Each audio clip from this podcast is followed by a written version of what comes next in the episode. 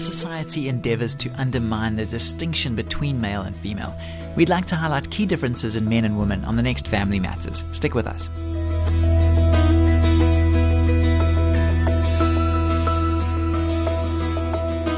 Hi, I'm Graham Schnell for Family Matters, where we offer practical advice from Focus on the Family.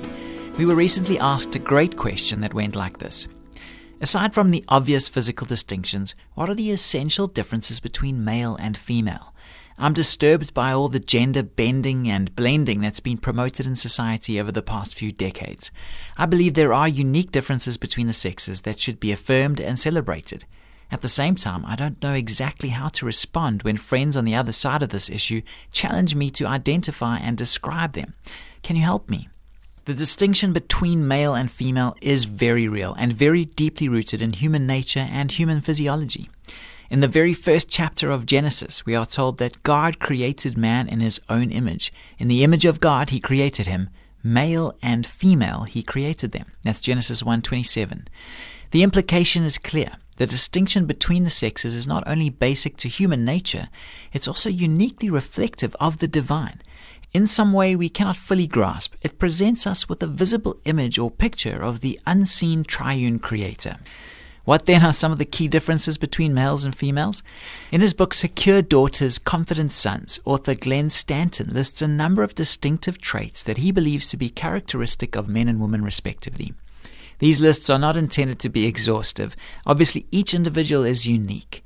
We would suggest that the qualities Stanton enumerates represent a good starting point from which to begin building a basic understanding of essential maleness and femaleness. A male's orientation towards life tends to be outward. Firstly, he's explorative. Every boy and every man is on a quest. He discovers his identity out there in the world where he senses his larger purpose and destiny lie. Males are determined to deliver the goods, to complete the quest and accomplish the task at hand. Males need to know what's next. Unlike women, he isn't inclined to cuddle, to savor meaningful experiences, or to linger in the moment. Males are anxious to move on to the next thing. Men are opportunistic. His feelings about what he's doing or his reasons for doing it are less important to him than the urge and the opportunity to get it done. Males take chances. A propensity to run a certain degree of risk is fundamental to the male character. He's an initiator. He has the ability to take the bull by the horns and make things happen. Males are active and aggressive. It's interesting to note that the male brain is two and a half times larger and more vital in the center devoted to aggression and action than the female brain.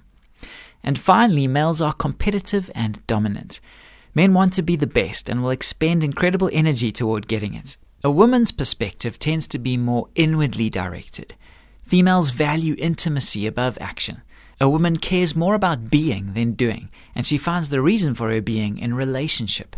She's wisely receptive. A woman does not enter into relationships indiscriminately. She chooses slowly and receives wisely. Females seek security. To a far greater extent than the male, she values qualities like dependability and trustworthiness in a potential mate. A woman prefers modesty. A confident woman is driven by an innate desire to protect her femininity. Modesty is fundamental to her nature. Females are caring. The female is more naturally inclined to respond to the distressed, the needy, or the hurting with immediate compassion and care. Females use words. Men talk to communicate information or ideas. Women talk to communicate feelings and thoughts, and as a result, women tend to use more words than men. A woman desires equity and submission. A woman wants to be a man's equal, but she also has a strong desire to be led, protected, and cared for. Females have the ability to wield great and subtle influence in marriage and domestic relationships. And finally, the female is wired to connect with others on many different levels.